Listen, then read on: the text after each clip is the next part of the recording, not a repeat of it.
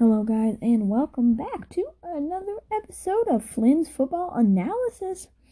I believe this episode is week eight, I believe. Yes, week eight, but this is our fifth episode. But since we skipped the first three weeks, this is our well, this is the week eight episode. So we got our usual lineup, but it's always a great lineup. Um, top games, play of the week, week MVP and then last but not least is the week ahead. So to kick off top games, we have the Steelers versus the Ravens. This game was expected to be a close matchup, and all I can say is it was a close matchup. Um, the Steelers narrowly beat the Ravens 28 to 24 to move them to 7 and 0, and the Ravens down to 5 and 2. For the stats in that game, Ben Roethlisberger was 21 of 32, threw for 182 yards and two TDs. Lamar Jackson threw for 208 yards, two TDs, and two INTs. James Conner had 15 carries for 47 yards and one TD. J.K. Dobbins had 15 carries for 113 yards. Juju Smith Schuster had 7 receptions for 67 yards, and Willie Snead had, 5 receptions and 160 yards for the stats of that game. So let's get to the next game, the second game, next game, second game of um top game. So for our second game of top games, we have the Saints versus the Bears. Both team both teams were five and two going into this game. I mean, actually no, the Saints were four and two, and the Bears were five and two going into the game. Um, the Saints came away with the victory in overtime, twenty six to twenty three.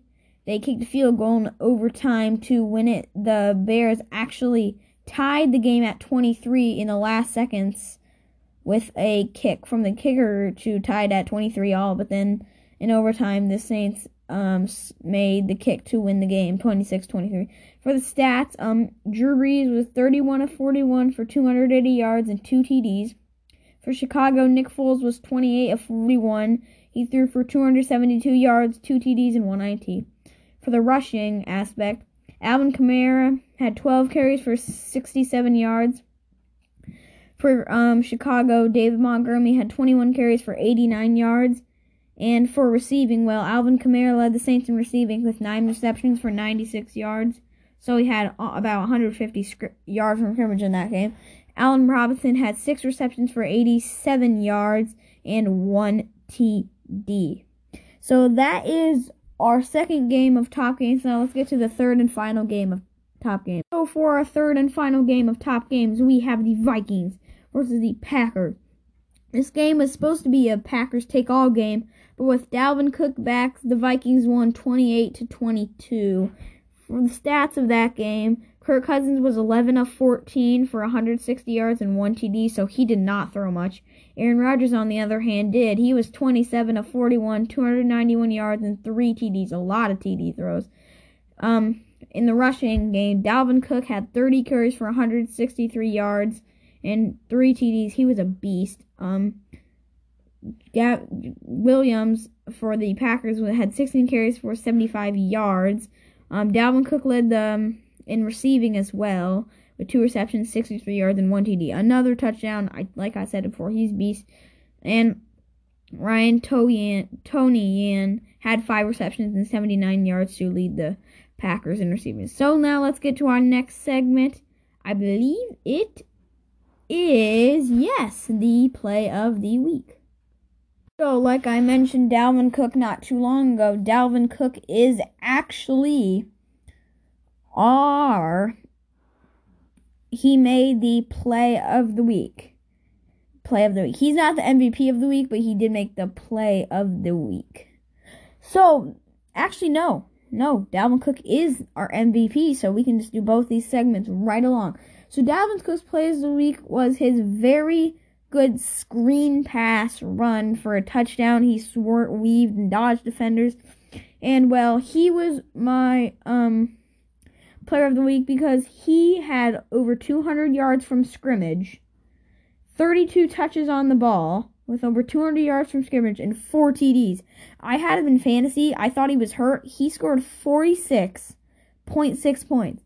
I've never seen in all my time any player in NFL scored that many points in fantasy, so I was shocked. But I didn't start him. I would have won if I started him, so kind of bad on me, but I'm starting him next week. So that's all for play of the week and MVP of week eight. Now let's get to our final segment. I believe it is the week ahead. Okay, so for our first game of the week ahead, we have the five and three Bears versus the Titans. This game is at Nissan Stadium. Versus, I mean, five and two Titans. Yes, this game is at Nissan Stadium. The Titans are projected to win, but not by a lot. Um, this game is going to be um 12 p.m. Central Time and 11 p. I mean 1 p.m. Eastern Time. It is going to be on Fox. It probably will be on TV.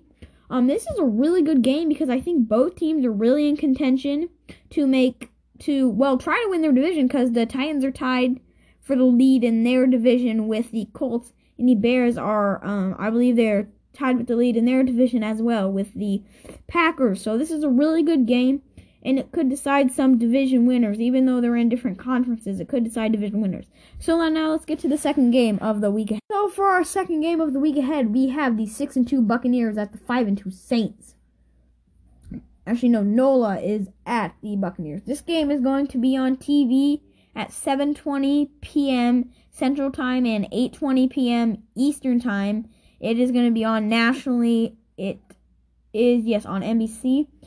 Um, Tampa Bay is predicted to win by sort of almost 75%, about 64% they're predicted to win, and 34.8% um, NOLA is predicted to win. Um, really, this could decide the winner. If the Saints end up winning, they will be leading the division because they have a head to head. They would have two head to head dubs. Because remember, last time they met, the Saints beat them. I believe that was almost in the first game of the season yeah, so this is going to be a really good game. I hope the Saints win. But remember, the Bucks have Antonio. He can play. Antonio Brown. He can play for this game. Will he help them? I mean, he's been just flying around. He only had one. He's only been good with one team, and that's been Pittsburgh. But he's out of there now. So, um, well, yeah. Enough about that game. Let's get to the third and final game of the week ahead. So, for the third and final game of the week ahead, we have the four and three Dolphins at the five and two Cardinals. Now, why I think this is a good name is because we got two mobile quarterbacks going at it. We got Kyler Murray for the Arizona, and on the other end of the field for the Dolphins, I believe Tua Tagovailoa will start the game. I am not sure. Um, this game is on CBS. I don't think it will be televised nationally, but you'll see in wherever you live. Um, 3:25 p.m. Central Time 8:25 p.m. Eastern Time. So that is our third and final game of top. I mean, the week ahead, and that's all for today's episode. So I'll guess I'll just say see you guys next time on Flynn's Football Analysis.